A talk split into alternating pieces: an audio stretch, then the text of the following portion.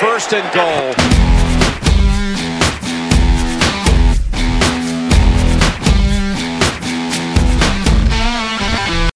На этих выходных произошел один совершенно замечательный эпизод. А в Минске команда Литвины принимала команду Северный легиона Санкт-Петербурга. И по ходу матча, который легион к тому времени выигрывал, выяснилось, что у петербуржцев куплены билеты на обратный поезд, а поезд ходит буквально там через 2 часа с половиной, 3. И что в их интересах заканчивать как можно быстрее. То есть обыгрывать крупно, чтобы включился Мерси Клок и время не останавливалось. Это я понимаю, реальная мотивация для крупной победы. Это не эксклюзивная история. Такое же происходило и у нас в Петрозаводске пару лет назад, когда играли с Брюинс. Но вот из таких эпизодов ты и понимаешь, что в каком каком-то смысле соскучился по нашему американскому футболу. За Орду.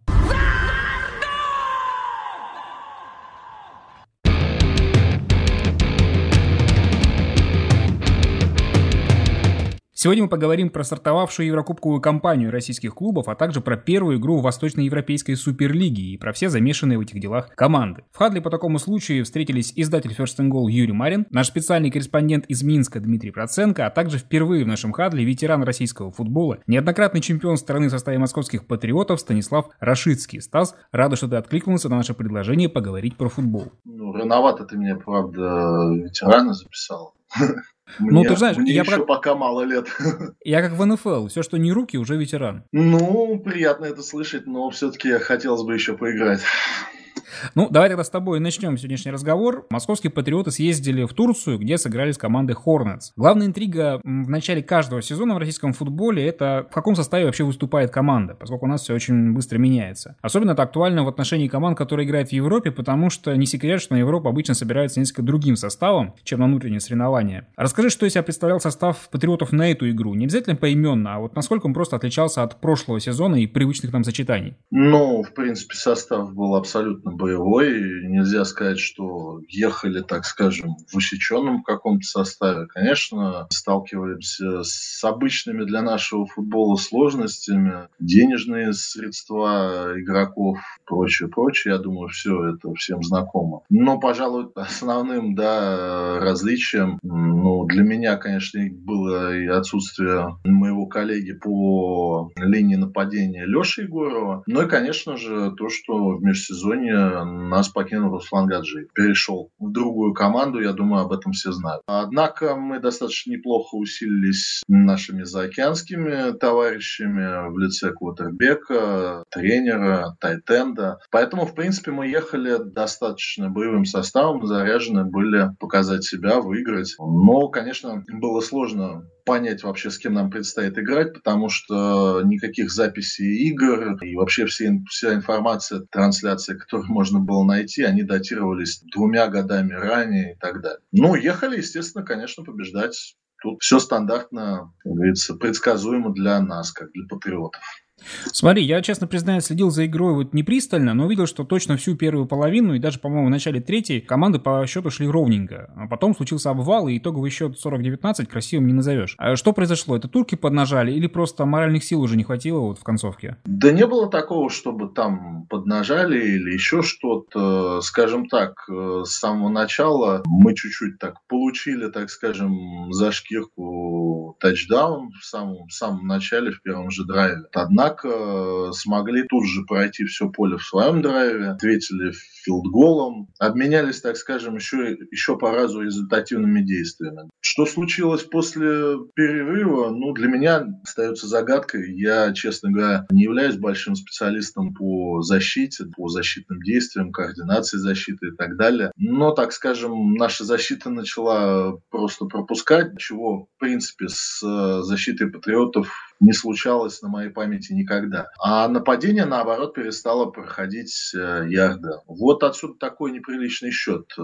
могу предположить только, что была проведена, конечно, турками какая-то работа в раздевалке по прочтению нового плейбука, который мы играли. Ну, соответственно, нас резко остановили в нападении, а их нападение продолжило работать. Вот и все. Собственно, отсюда и счет такой. Тас, а было ли ощущение, что тяжело играть новый плейбук вот с новым главным тренером? А, может, что-то не получалось? Ты знаешь, Юрий, я тебе скажу так вот. Я не тренер, да, не менеджер, я просто игрок, который был непосредственно на поле, в принципе, без замен. Да все получалось. Не было какого-то такого вот недопонимания. Все было, все, все атаковалось так, как должно было быть. Э, я вот честно еще не пересматривал игру, да даже если я ее пересмотрю, я навряд ли смогу найти ответ на вопрос, что случилось и почему вдруг это перестало работать. Да, там были какие-то проблемы в защите, получали мы за шкирку тачдауны, причем такие достаточно нелепые с моей точки зрения. Но, тем не менее, нападение тоже показывало свою состоятельность, и почему оно перестало показывать себя в третьей, четвертой четверти, честно не могу сказать. Линия двигала, проходы открывались, проходили достаточно неплохо комбинации. Что случилось, не возьмусь сказать. Так получилось, что участие для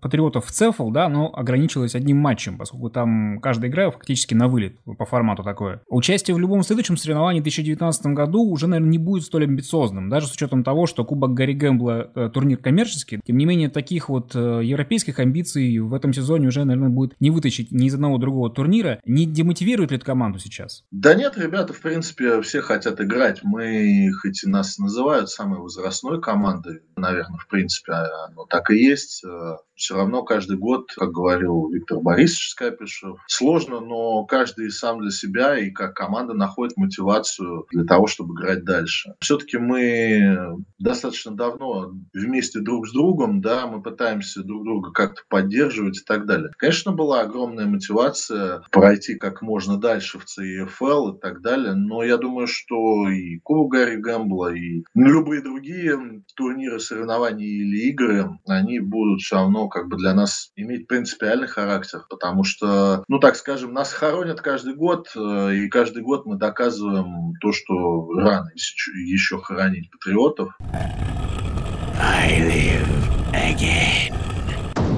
Поэтому, ну, согласен, да, вылет, конечно, из э, CFL немножечко подпортил всю картину. Мне еще про легионеров интересно. Получается, что они дальше будут участвовать э, в других соревнованиях, да? Они же э, явно не под CFL только были подписаны. Это для них первые или прибытие в Россию? И как вообще происходит процесс их адаптации? С кем они общаются в команде? И они только игроки сейчас или они выполняют какие-то тренировочные тоже процессы? Задача привлечения легионеров была именно прежде всего в обучении. Был выбран достаточно возрастной, но в то же время играющий квотербек, который, задача которого именно помочь э, выстроить нападение и поработать э, с нашим Игорем Чернолуцким, который, ну, будущее российского, в том числе футбола, да, это основной квотербек сборной. Не будем, не будем об этом забывать. Дерек изначально он планировался как э, координатор защиты, как главный тренер. Единственный, пожалуй, чистый игрок, но опять же, что значит просто игрок? Э, в любом случае, тот, кто будет помогать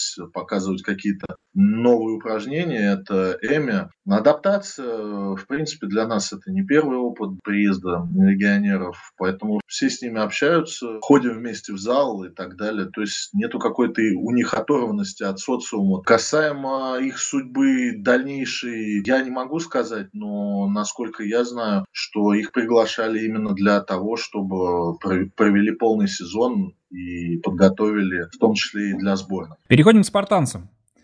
Сейчас, сейчас прям как из Юнайтед я сказал, да? А, переходим к спартанцам. Спартанцы играли в Венгрии против команды Кауболс, одержали победу со счетом 24-6. Для Спарта это был дебют в Еврокубках, если мы не относим к таковым кубок Монте-Кларка. А и менеджер команды Артемий Роговой после матча сказал о том, что из-за статуса дебюта у игроков в начале матча была нервозность. Юр, а, спрашиваю тебя как очевидца, в чем это проявлялось, в чем эта нервозность проявлялась? Ну, конечно, мандраж был. Я думаю, что все, кто матч смотрел, это ощущали. Вот по первой четверти, где у нас, конечно, случился такой отличный, хороший тачдаун с Сашей Яцуненко, ответные действия венгров-то были довольно мощными. То есть они так хорошо через нашу защиту проходили. И в первую очередь пасом. Это традиционная вот, спартанская история про то, что можно нас пройти коротким пасом. Она у венгров работала. Я думаю, что они как раз проблем с видеоматериалом вообще не испытывали, нашли кучу наших матчей, и, в общем, в защите там особо не поменялись, поэтому они знали, какие слабые места давить, и, в общем, этими местами пользовались. И в этом смысле очень здорово, что у нас так хорошо собралась защита, которая, будем говорить откровенно, первую четверть сыграла не очень важно, а вот потом очень хорошо прибавила, несколько раз стояло короткое поле, и, в общем, во многом благодаря собранности защиты, во многом благодаря тому, что мы смогли все свои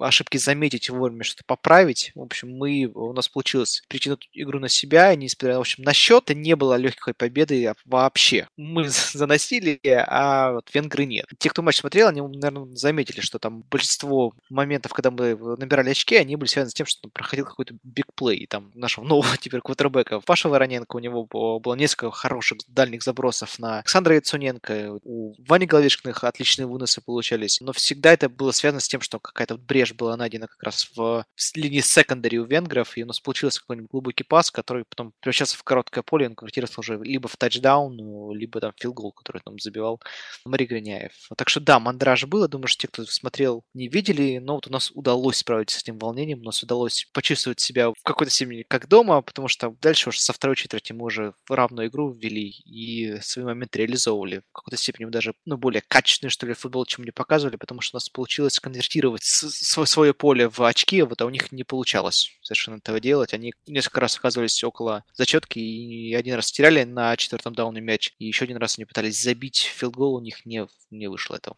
Ну, ты предвосхитил мой вопрос немножко по поводу изменений как раз в команде, сказав, что защита осталась прежней, назвать несколько имен на очень интересных позициях, к которым не все, наверное, привыкли. А я понимаю, что вы, в принципе, ты уже говорил про то, что каждому сопернику команда готовится отдельно, и поэтому каждый раз команда немножко другая. Мне интересна вот базовая философия игры, да, и новые имена на ключевых позициях. Если бы ты сказал мне там три года назад, что Головешкин будет раннингбеком, а Вороненко будет квотербеком, я бы сказал, что немножко это перебрал чего-то. That doesn't make any goddamn sense.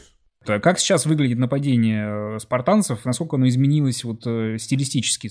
Нет, стилистически вообще никак не изменилось. Мы все играем все те же две комбинации. Просто они теперь немножко с другим блоком, немножко там с другим типом разборов тоже блока, немного с другими там маршрутами и так далее. Но в целом философия осталась та же самая. Ну, собственно, готовясь к венграм, здесь, наверное, здесь стоит важную очень оговорку сделать, что мы, зная, что мы будем играть именно с этой командой, мы все прошлые игры посмотрели и разобрали их, думали, что вот все, сейчас будет здорово, все понятно. А потом, когда мы видели, какой футбол они играют с киевской командой, с Capitals, когда они обыграли с примерно похожим счетом, если не ошибаюсь, то стало понятно, что это вообще другая команда, нужно все, вообще весь план на игру менять, по крайней мере, это касается нападения. Здесь я тоже, к сожалению, не очень большой специалист по нападению, но я знаю, что мы сильно меняли и сильно меняли в спецкомандах, потому что они таким очень необычным способом становятся на пант, например, да, на пробитие, так как в России не играют. А, а в защите мы начали, мы увидели, как часто они используют, например, дро, да, вот в России очень редко играют дро, очень мало команд, у нас очень мало практики против такого вида комбинации комбинаций. То есть там с опшен нападением там, там попроще, потому что грифоны в него играют активно, и была какая-то практика, а вот с дроп почти не было. И слава богу, что была эта игра с Киевом, которую удалось посмотреть и вовремя какие-то свои планы изменить. И, в общем, мы вышли достаточно подготовленными. Слушай, а Паша Вороненко перешел на квотербек, это было его личное желание, или он просто понял, что, блин, ресиверов у вас и так дофига, да, и можно попробовать себя на новой позиции? Да вот как раз ресиверы, наверное, самая проблемная позиция в этом году, потому что много что изменилось в том смысле. Но вообще опять же, если там за спартанцами следить и в прошлом году, и даже позапрошлому в какой-то степени, можно видеть, что, в общем, квотербек, наверное, та самая позиция, которая в пику, наверное, всем модам в мире НФЛ, она у нас такая вариативная достаточно. Мы довольно часто меняем квотербека под разные типы комбинаций. У нас очень разные квотербеки. Они в разных штуках у них в сильные стороны появляются, в разных комбинациях, я имею в виду. Паша стал в этом году стартовым квотербеком, ну, пока что, да, потому что много что может меняться по ходу сезона. Это нормальная абсолютно ситуация, и те, кто следил там в прошлом году за нами, они знают, что Паша уже выходил, например, против Северного Легиона, и, в общем, там совсем чуть-чуть не хватило ему до первого тачдауна, а еще он там бросил перехват, и тут же этот мяч вернул себе, подобрав фамбл, который там Джоуни Пол, который в нынешнем году зажигал в АФ, он, в общем, перехватил, а потом потерял этот мяч, который Паша сам и подобрал. В общем, для Паши это была не первый, не первый опыт игры на позицию кутербека. Хотел он там играть сам, а, и, в общем, как бы его желание Алексей Григорьевич исполнил, а, и вот он сейчас у нас будет мячи бросать. Давай сделаем импровизированный Power Rankings. А, с кем бы ты сравнил Cowboys по уровню игры или, может, даже по стилю игры из тех команд, которые мы знаем? Ну, вот мы привыкли в какой-то мере там говорить о большой тройке команд в России, да, имея в виду Патриоты, Спартанцы, Грифоны. Наверное, вот по усилению в этом году стоит определенно говорить там большой четверки, потому что есть точно уже Легион, который очень хорошо усилился, и явно это будет очень непростая команда, в которой играть. Мы видели это матч в Минске. Если бы, условно говоря, в Венгрии приехали играть в Россию, чемпионат России какой-то вновь возродившийся, допустим, то у нас была бы большая пятерка. То есть, в принципе, эта команда по уровню своему очень похожая на а, остальных наших лидеров. Там много таланта, много талантов на позиции принимающих, там очень высокие парни, очень хорошо ловящие мячи. Есть очень хороший дебэк, кутербэк, который очень неплохо видит поле. Я думаю, что, в общем, боролись бы они за чемпионство в такой компании совершенно спокойно. Вот ты упомянул Северный Легион, как раз мы такой мостик перекидываем на следующую тему. Был открыт э, сезон Восточноевропейской Суперлиги, новом турнире с участием российских и белорусских команд. А в первой игре в Минске литвины сыграли с Северным Легионом и уступили со счетом 21-27. А я напомню, что четвертая четверть началась при счете 27-0 в пользу Легиона, так что мы стали свидетелями почти камбэка в исполнении белорусов. И Дима Проценко комментировал эту игру, я готов выразить свое личное восхищение Диме, а в очередной раз это было очень эмоционально и круто. Несколько авторов First and Goal за последние годы пробовали себя в роли комментатора, я в том числе. По-моему, Дима ушел вообще дальше всех, и все самые важные моменты любого матча точно лучше смотреть под его комментарий. Дашко, Дашко, Дашко прекрасен! Пошла игра у литвинов. Гаджиев, Гаджиев пытался попытка на Шевцова и Шевцов. Шевцов удержался на ногах. Смотрите, что он творит. Он бежит к тачдауну. Удивительная игра Шевцова. Теперь давай по игре. Дим, прежде всего, как тебе легионеры Северного Легиона? Там есть как э, знакомые лица для нас, так и новые персонажи. Спасибо. Мне очень приятно. Э, ну, на самом деле это своего рода отдушина после тяжелой трудовой недели, вот так вот иметь возможность погрузиться в футбол, и это замечательно, что есть возможность общаться и разговаривать на эту тему, да и комментировать, и еще и тебя слушают и говорят спасибо. В общем, спасибо. Я могу только одно сказать, что несмотря на то, что сменился э, состав легионеров, блока легионеров, мне кажется, что все-таки Эйвери Нелломс, как и в прошлом году, наверное, самая, по крайней мере, визуально, это главная звезда этой команды. Визуально он чаще всего виден на поле, он и в защите, он и в нападении. Мы анонсировали его в репортаже накануне матча в нашем материале Коттербэк, но на самом деле, как сказала первая игра, Шориков прекрасен, Шориков в полном порядке, поэтому э, нет никакой необходимости было отправлять Нелломса на позицию Коттербэка, и Нелломс прекрасно справился там, где он играл, и его финальный перехват поставил точку в этой игре, поэтому мне кажется, что в первую очередь надо говорить ему спасибо, но, наверное, Василий Добряков скажет иначе, ему понравилась работа онлайна, я знаю, поэтому там тоже неплохо, все было с другими легионерами, но еще раз выражу свою мысль, а, Нелломс, он играл на каком-то запредельном уровне, по крайней мере, он здесь и там, поэтому здорово, что есть у легионер такой у команды из Питера. Хорошо, тогда что случилось с Литвинами в четвертой четверти? Я понимаю, почему у них могло не получаться вот все это время по ходу матча, да, но что такое они важное вошли в концовке, что позволило вернуться в игру? Стас, я бы на самом деле сказал, что мы, мы все посмотрели два матча. В одном матче победила команда из Питера со счетом 27-0, а в другом матче победила команда Литвины со счетом 21-0. Вот я бы так, наверное, разделил этот матч, потому что три четверти э, матча в Минске, э, это был один матч, а вот четвертая часть совершенно другое. А, думаю, что эмоциональность и то, как с Бровки, в первую очередь, тренерский штаб и, наверное, лично Куксо, главный тренер, заводил команду, это не могло в какой-то момент не перейти из количества в качество. Команда с Литвины, я по ходу трансляции где-то, по-моему, этом даже мог сказать, поэтому еще раз повторю эту мысль. Литвины мне напоминали медведей, пусть команда из Москвы не обижается по понятным причинам, но напоминали мне очень сильно медведей, которые вот-вот очнулись от зимней спячки, но еще еще не готовы играть на полную мощность. Наверное, не хватило какой-то предсезонной нормальной полноценной игры, может быть еще чего-то, но тяжеловато выглядела команда. В первую очередь с точки зрения физической формы, казалось, что не бежит, казалось, что не понимает. Какие-то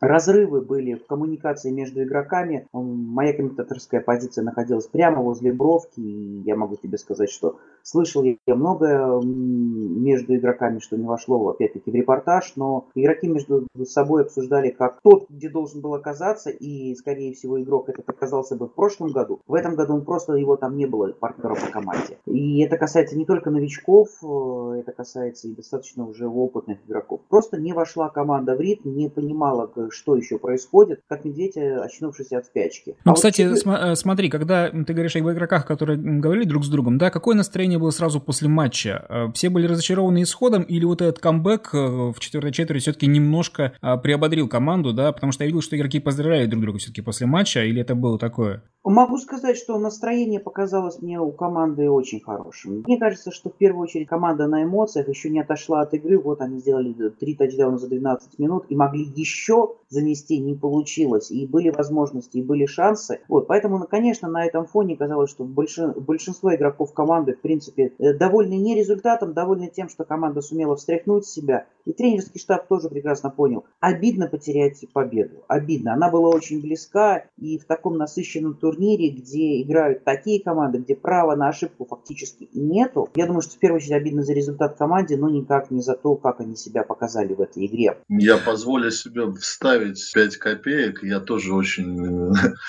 пристально наблюдал за игрой, потому что было интересно, как будет выглядеть Легион, тем более, что нам очень скоро с ними тоже предстоит играть. Вот по моему мнению, скажу честно, смотрел игру и уже хотел уходить, э, выключать трансляцию. По моему мнению, просто Легион расслабился, потому что отгрузив 27 очков с нулем, было видно, что защита просто в какой-то момент перестала играть. И то, что 21 очко смогли занести Литвина, ну, это скорее то, что им позволил занести Легион. По факту у Легиона сейчас на самом деле одна из самых таких грозных защит наряду со спартанцами, да, прям вот по именам очень грозная и по моментам, как они играли на протяжении всей игры, они подтвердили это. Поэтому мне кажется, конечно, Литвины молодцы, 21 очко набрать и быть близким к камбэку. Все закономерно, но это именно случилось потому, что Легион им это сделать позволил. Стас, твоя мысль мне ясна, но я хочу тебе одно только сказать.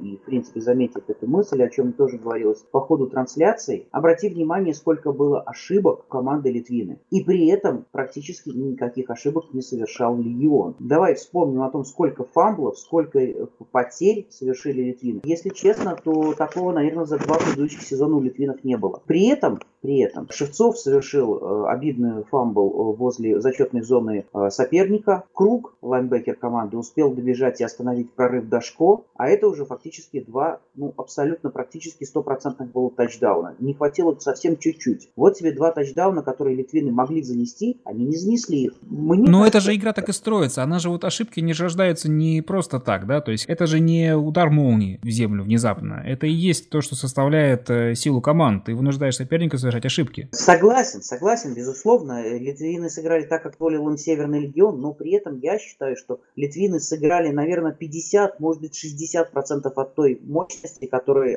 они могут показать. Легион, наверное, сыграл практически на 100%. Давайте вспомним еще ключевой момент э, игры. Последний драйв литвинов, когда они уже стояли недалеко от зачетки соперника, там оставалось играть буквально минуту, и квотербек бросил перехват. Комментатор вроде бы должен оставаться беспристрастным в матче, но в конце концов, Дима белорус, и мне лично были бы понятны его любые симпатии к минским командам. Дим, что ты бы подумал в этот самый момент, когда был прошен перехват? Стас, ну я, во-первых, всегда остаюсь нейтральным, это уже, наверное, можно было понять из трансляции, поэтому даже несмотря на то, что где-то, может быть, симпатии есть, э, но, тем не менее, истина мне в этом вопросе, конечно, дороже. Что касается перехвата, то подумал я только одно. А, очередной раз литвины себе стрельнули в ногу на пустом месте. Они находились в Red Zone, у них еще было 57 секунд, нужно было бросать этот мяч. Можно было еще пройти выносом. Дашко прекрасно носил мячи, прекрасно все получалось. Я просто не понял этого тренерского решения. Тот, кто координировал это на решение в нападении, мне кажется, к нему в первую очередь должны быть вопросы. Это практически наш белорусский Сиэтл, Сихокс. Да, фактически можно сказать, что это повторение того самого э, легендарного матча. И я думаю, что могли гораздо более разумно. Э, литвины должны были распорядиться э, этим мячом не так, как они это сделали.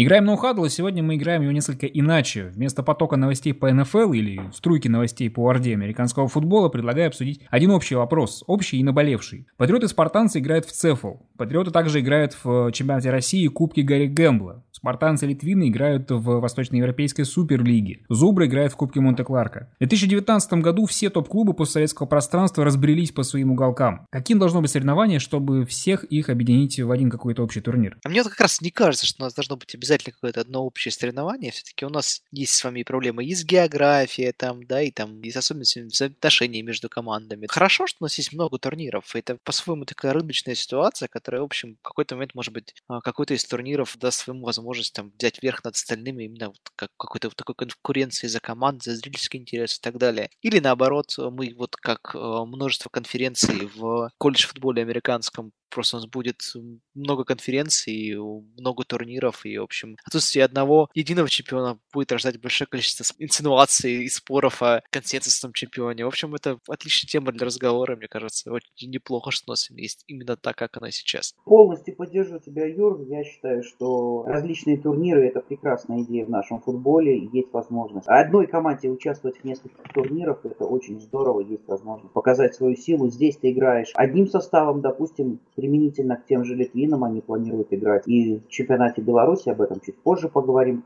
по ходу нашего сегодняшнего а, подкаста. Я думаю, что там они будут э, выставлять один состав, здесь на Суперлигу у них может быть другой состав и другие комбинации. Мне кажется, наверное, это здорово, что есть разные турниры, и, для одной, и одна и та же команда может комбинировать сочетания различные для разных турниров. Ну, а я вот, скажем так, возражу вам, господа, потому что сразу видно, что вы немножечко, особенно Юра, рассуждает с позиции журналиста, чтобы побольше обсуждений было, да, кто же чемпион и так далее. Фима, ты говоришь обидно. На самом деле, как мне сейчас, как игроку, эта картина расслоения на кучу-кучу турниров видится печальной. Потому что, в принципе, нету такого пока, к сожалению, единого сильного турнира, где могли бы играть реально сильные клубы, играть между собой, расти, потом представлять достойно и страну, я имею в виду сборную, и клубные да,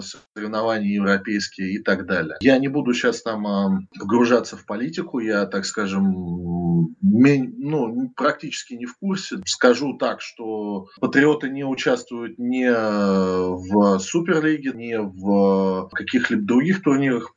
Участвуют там, куда их позвали, пригласили, и в ЦЕФЛ. Я, например, до сих пор не понимаю, будет ли чемпионат России или нет. Хотелось бы, чтобы, конечно, он был, потому что ну, это чемпионат России, все-таки официальный турнир. Но, по моему все-таки мнению, много турниров, хорошо, да, но какой-то централизованный один сильный турнир, он обязан быть, потому что иначе это, так скажем, разобьет э, команды, и они не будут расти, потому что команды растут именно играя с сильными командами, не между собой в кучках где-то там э, в какой-то области и так далее, а именно набивая шиш, получая, мягко говоря, на поле от э, сильных соперников. Ну и сильным соперникам интересно интересно, конечно, сойтись друг с другом и выяснить, э, кто из них лучше, круче и так далее. Поэтому то, что сейчас на самом деле происходит, вот это в футболе российском, да, и территории СНГ, я не могу там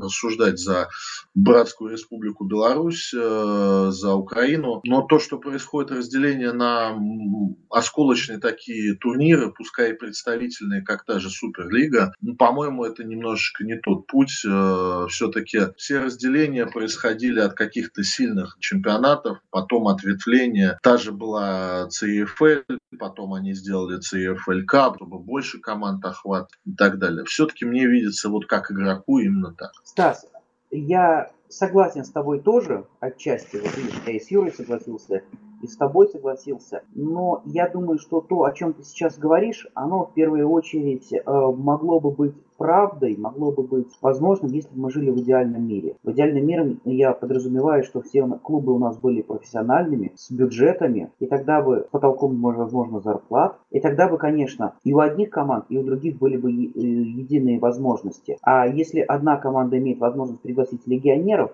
другая не имеет возможности доехать на автобусе или думает о том, как им доехать, собственно говоря, на автобусе либо на поезде до места игры, то, наверное, сложно говорить о каком-то единообразии. Будет ли интересно смотреть футбол, в котором одна, где будут часто закатывать одну команду просто под газон или в газон, уж назовите это сами как хотите. А, я думаю, что, наверное, нет. Поэтому, если э, спартанцы Северный Легион играют вот такой, это неспроста, это для того, чтобы, наверное, повысить уровень соревновательности в первую очередь. Нет, ну а что мешает? Что мешает разделить на дивизионы? Я говорю, не нужно выдумывать никаких велосипедов. Все сделано... Надо смотреть просто на европейские лиги. Есть э, лиги, где там, условно говоря, в высшем дивизионе играет 8 команд, условно, например, дивизион, да, и вот, пожалуйста, там как раз это будет конкуренция. Проблема, на мой взгляд, чемпионата России в последние годы, помимо всех, всего скопа огромного проблем, была в том, что вот э, существовала вот эта концепция того, что сильные должны играть и со слабыми тоже, потому что слабые, проигрывая 0,50, они вот растут, да, и мы видели, как они выросли. Дело-то не в этом, потому что нет противоречия э, в том, что говорит э, тезка, потому что он говорит о том, что все сильные должны играть э, все вместе. С другой стороны, мне кажется, сейчас там спартанцы, там Северный Легион считают, что они так, так или иначе выполняют эту роль. Они играют не со всеми сильнейшими, но тем не менее сильнейшими. Особенно как бы вот это больше погружение в европейские какие-то соревнования. Но на самом деле я не этот, я хоть тоже журналист, я тоже за там хайп, антихайп и так далее, но мне кажется, что это никак не влияет на планы по созданию единого сильного чемпионата России, продуманного, да, и с разделением на дивизионы, например, с учетом всех наших географических особенностей. От географии мы никуда не денемся, не будет американский футбол профессиональным э, при нашей жизни, но собрать топ-клубы воедино в одну какую-то кучу, мне кажется, вполне реально, и то, что этого не происходит сейчас, это проблемы роста, да, вот эти все проблемы взаимоотношений между клубами, это исключительно проблемы роста, проблемы менеджмента и только. Скорее, про проблемы организации мы еще, на самом деле, не имеем просто толковых спортивных менеджеров, Э, к сожалению, да, там, будучи менеджером, мы все хотим зарабатывать, да, а у нас сейчас все больше и больше это, так скажем, самоотдача, да, и самомотивация. Ни о каком заработке не идет речь. И именно поэтому у нас нету тех менеджеров, которые могли бы это вывести на какой-то другой уровень. А на уровень, где можно было бы говорить о спонсорстве, о чем-то большем и так далее. И их нету не только в регионах, их нету и в Москве. Поэтому... Их нет и в других видах спорта, на самом деле, тоже. Ну, и это тоже, да. Поэтому я в этом, на самом деле, вижу а, большую проблему. Из-за отсутствия менеджеров а, возникает вот та разобщенность, которая она, она есть, потому что нету консолидации, каждый пытается что-то сделать свое и так далее. Поэтому, как только у нас появятся, ну, на этих порах энтузиасты, я думаю, все это будет. Не обидно просто как игроку, потому что вот та ситуация, которая сейчас происходит, мне кажется, что она будет очень пагубной для, в том числе для сборной России. Стас, вот я обращаюсь сейчас к Стасу, Стасу Рашидскому. А вот какой у тебя был любимый чемпионат вот из тех, которых ты играл, или, может быть, даже наблюдал хотя бы вот за последнее время? Какой турнир тебе нравился больше всего? Какой тебе казалось, что он больше всего похож на тот образцовый чемпионат, который мы бы хотели наблюдать? Ты знаешь, наверное,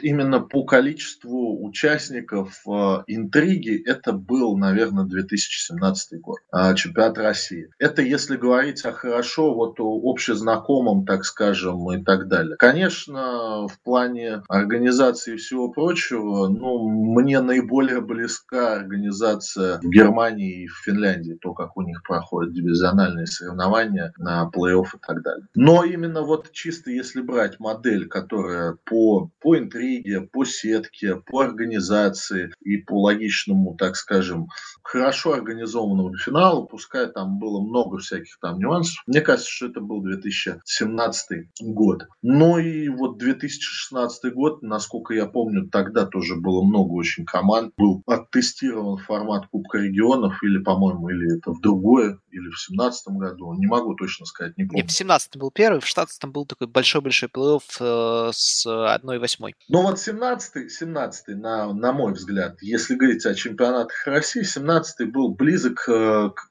к идеалу. Заменить, э, так скажем, менеджмент, да, и спорные какие-то решения, в целом все было, как говорится, весьма неплохо. К остальным тоже вопрос, типа, а вот вы смотря на чемпионат России или на другие турниры, какие вам больше всего нравились, потому что, возможно, вот стоит искать какую-то модель такого именно рода, то есть мы можем сказать, что у нас были хорошие находки там в, действительно, в Лав 2017 года, когда Кубок регионов, который на бумаге казался довольно спорным решением, а в итоге вылился в очень интересную историю. Вот он, или 16 год, который был ознаменован такими длиннющими плей-офф с длинными переездами у Витязи, у спартанцев. Наверное, из того, что мне хочется здесь сказать, это про то, что каждый чемпионат как у нас получается, это продукт своего времени. Вот 16 год был годом таких больших надежд, сейчас вот надежд не осталось. Сейчас все-таки немножко по своим действительно уголкам разбрелись, и каждый понимает, что он каждый сам кузнец своего счастья, и в этом смысле поэтому мы наблюдаем большое количество разных турниров. Если мы хотим вернуться вот к модели какого-то общего турнира, нам нужна какая-то какая новая общая надежда, вот которую сейчас, вот, к сожалению, нет.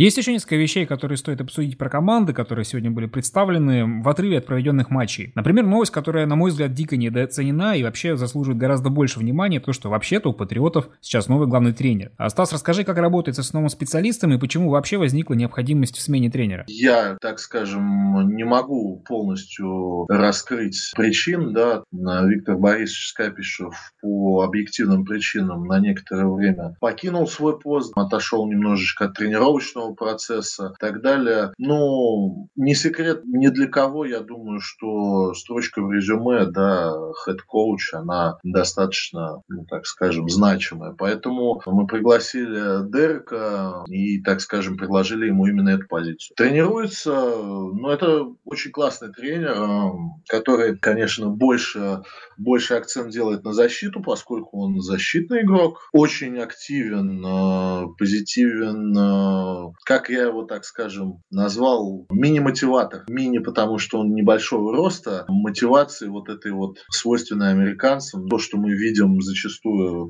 в различных фильмах про американский футбол, вот, вот это оно и есть, да, только это применимо именно уже на практике, а не на, просто так для красного словца. В принципе, каждый из э, американцев, которые э, пополнили состав нашей команды, они именно играющие тренеры, так скажем скажем. То есть э, тот же Дерек может э, в случае чего выйти на поле, он э, еще достаточно неплох как игрок, потому что достаточно молод. Поэтому, в принципе, это, так скажем, свежая кровь, новые какие-то знания, новые построения. Всегда это захватывает дух. И, опять же, возвращаясь к вопросу мотивации, в этом тоже есть часть мотивации. Смотреть, играть, учиться, что-то переосмысливать в футболе, потому что что у нас достаточно опытная команда в плане осмысления футбола. И еще такой вопрос, мы его частично затронули, давайте зафиксируем более глобально. На протяжении многих-многих лет Патриоты были самым амбициозным проектом в отечественном американском футболе, и свои цели и задачи на внутренних турнирах они, как правило, решали почти каждый год. Даже если исходили с вершины, то потом всегда возвращались. Но вот возвращение в большой европейский футбол так и не произошло. А, обе последние попытки заиграть в Еврокубках они не получились. Как ты думаешь, в чем основная причина этого и почему не удалось выйти выйти на следующий этап? Ну, почему были? В принципе, э, мы остаемся э, еще одним э, из ведущих клубов, а по количеству титулов ведущим клубом. Всегда, когда нас обыгрывают в финале, мы всегда так между собой э, говорим, сделайте это же столько же раз, столько, сколько и мы, и сможем поговорить. По поводу европейского уровня я вижу только одно. Мы достаточно поздно, так скажем, начинаем готовиться к европейскому сезону и вообще к сезону, поскольку привычка уже начинать игры в мае, а в апреле только, так скажем, подходить э, к форме, она у многих осталось. Поэтому неправильно, как мне кажется, именно подготовка начало этой подготовки, ее развития приводит к тому, что второй год подряд мы не можем ничего показать в Европе. Для европейских клубов э, сезон начинается в марте, в апреле, поэтому, как правило, да, если брать вот в этом году команда из Стамбула сыграла уже игру с регулярного чемпионата. До этого, я уверен, проходила какая-то подготовка, тоже товарищеские игры. Поэтому очень сложно играть, так скажем, с чистого листа. Ну и для нас, э, я думаю, что ни для кого не открою да, Америку. Для нас каждый год становится проблемой поиск соперников для тех же товарищеских игр. К сожалению, с нами очень немногие соглашаются играть товарищеские встречи. Вот, собственно, на самом деле ничего нового. А, сами виноваты, сами плохо подготовились э, и в прошлом году, и в этом году, и не показали ничего на Европе. В Европе представлены достаточно серьезные команды. А, если говорить про прошлый год, то они более чем серьезные. Не прощают неподготовленности. Поэтому ошибки, они делаются только самими нами. В этом плане хочу отдать должное Спарте, спартанцам, то, что они лучше подготовились, смогли показать лучший футбол, чем мы. А, по поводу Спарта, хорошо, давайте двинемся дальше. Вот Грифоны были первой командой, которая без легионеров обыграла Патриота в финале, и у них на следующий год были большие проблемы с мотивацией, да, было такое, что обычно называют, вот в НФЛ это называется супербоульное похмелье, да, у нас это просто похмелье после финала своеобразное. А, Юр, Спарта переживает нечто такое, а если нет, пока этого незаметно хотя бы по игре, да, если этого нет, то за счет чего? Ну, конечно, пинит. О чем речь? Пинит немножко этот аромат победы. Долго мы шли к победе в чемпионате России. И вот если вспоминать 16 год, когда вот не получилось совсем чуть-чуть. Да, 17 год с очень обидным поражением а, Грифонов в полуфинале. Вот, конечно, в 17 году додавили, да, то есть мы получили, наверное,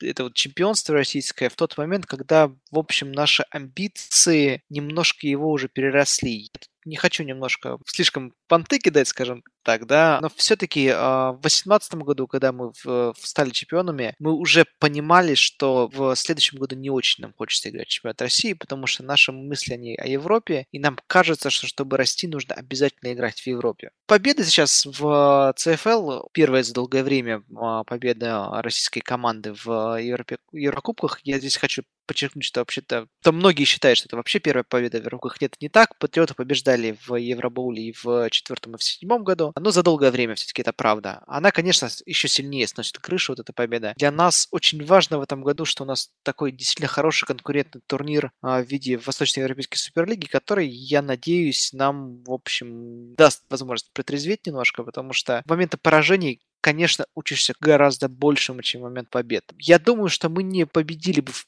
турни... в обоих турнирах в прошлом году, если бы у нас не было того поражения от э, Capitals в самом начале сезона. Это помогло нам собраться, помогло видеть нам, помогло нам увидеть, где у нас слабые стороны, и вовремя как что-то там подлатать, перестроиться и, в общем, в остальной сезон провести на достаточно хорошем уровне. А в этом году вот хорошо входим в сезон, у нас вот сейчас скриммидж с Raiders 52, потом была товарищеская игра с, э, с остальными Тиграми, и вот сейчас наконец-то вот официальный матч вот сразу в ЦФЛ. А на следующей неделе будет уже матч в, с Грифонами, будет такой жесткий календарь, достаточно активный. Нам важно, чтобы все эти матчи, они были интересными, тяжелыми, и тогда, э, только тогда я, это поможет, это похмелье, потому что, конечно же, от него никто не застрахован, конечно же, оно есть. Конечно же, многие игроки, которые там приходили в команду, они немножко так подрасслабились после чемпионства. Этот момент есть, и в России вообще это проблема для многих, потому что многие игроки, они не видят как бы цели выше чемпионства в России, а для многих это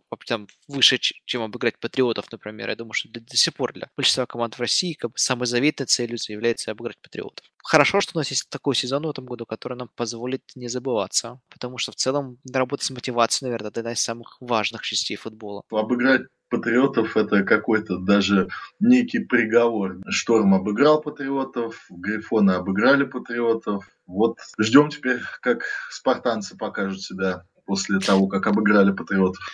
Ну вот да, я об этом и говорю. То есть, как бы, есть ощущение, что за этим больше уже ничего нет в России. Настолько, как бы, патриоты, они э, всегда были патриархом американского футбола в России. Что сказал, что почему этого были ничего нет. Что же вы нас все хороните? Все, были, были, прошедшее время. Мы пока нет, всегда были, это же немножко другое, Стас. Нет, Стас, мне кажется, ты как раз реагируешь на это слово как-то очень ярко, потому что тоже у меня акцента не было на том, что были. Вопрос о том, что вы на протяжении столького времени являетесь, да, вот этими... Э, вот, заметь, другое время уже и по-другому звучит, а прошедшее время всегда очень как бы плохо звучит.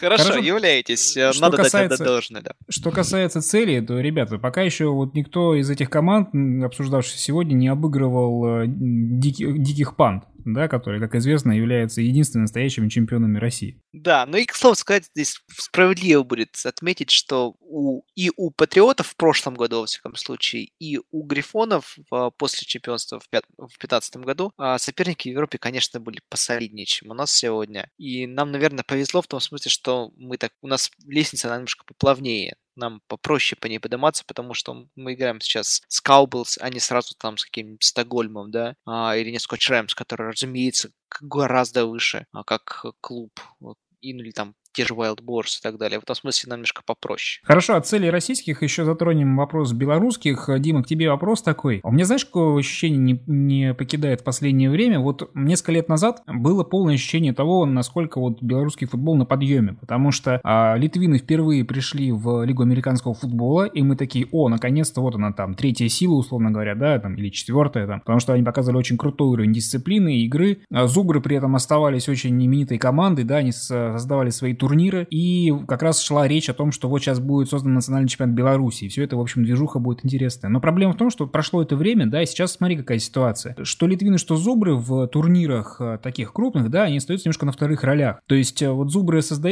создали Кубок Монте-Кларка, вот большой массовый в прошлом году, да, и не смогли его выиграть. В этом году играли арену, где, не дождавшись Легиона, они играли немножко, скажем, с командами ниже себя уровня. Литвины вот получили там оплеуху от Северного Легиона. И вот не кажется тебе, что определенный застой получается получается вот э, в белорусском футболе по сравнению с тем, какие перспективы рисовались там несколько лет назад? Да, конечно. С одной стороны, в твоих словах есть э, абсолютная правда.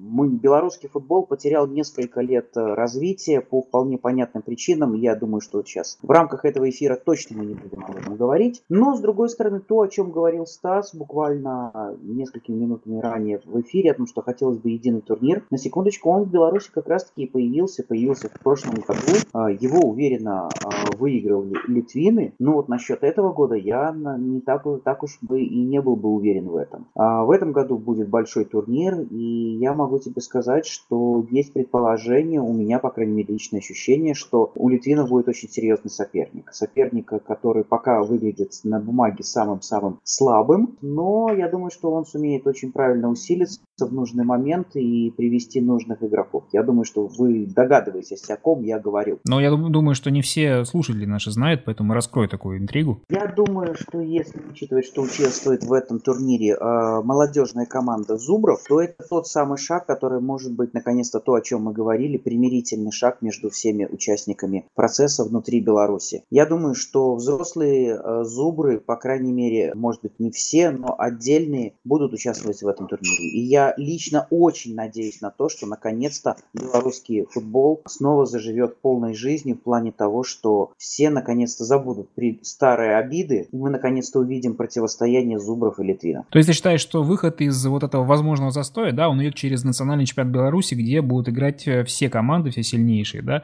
Пускай там, может быть, не по брендам, да, но тем не менее все футболисты сильнейшие будут играть именно там. Да, я абсолютно уверен, что если все лучшие футболисты, которые есть сегодня в Беларуси, будут играть в этом турнире, то в конце концов и появится и сборная. Ведь э, недавно, относительно недавно, безусловно, э, в, 17, в конце 2017 года белорусская сборная ездила на Украину, получил на Украину, в Украину. Не будем сейчас придираться. Уездила в Украину, сыграла крайне неудачно для себя, проиграла, проиграла с треском, провалилась. И это был очень хороший стимул для дальнейшего развития. Тогда же на следующий год уже появился чемпионат. И вот сейчас мы видим, я думаю, что этот, этот сезон, по крайней мере, будет очень-очень интересный в белорусском футболе. Ну, дай бог, чтобы он таким получился и в белорусском, и в российском футболе, в любом его проявлении, и во всех турнирах, где принимают участие команды с постсоветского пространства. На этом на сегодня все. В Хабре встречались Юрий Марин, Дмитрий Проценко, Станислав Рашицкий, а также ведущий Станислав Рынкевич. Будет еще попытка. Счастливо.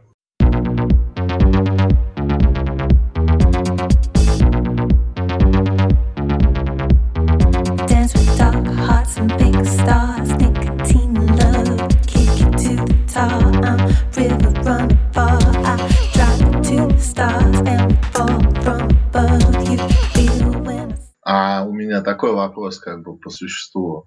А мы не материмся, ничего такого. Да нет, если нужно, то матерись, мы запикаем на Мы поймем.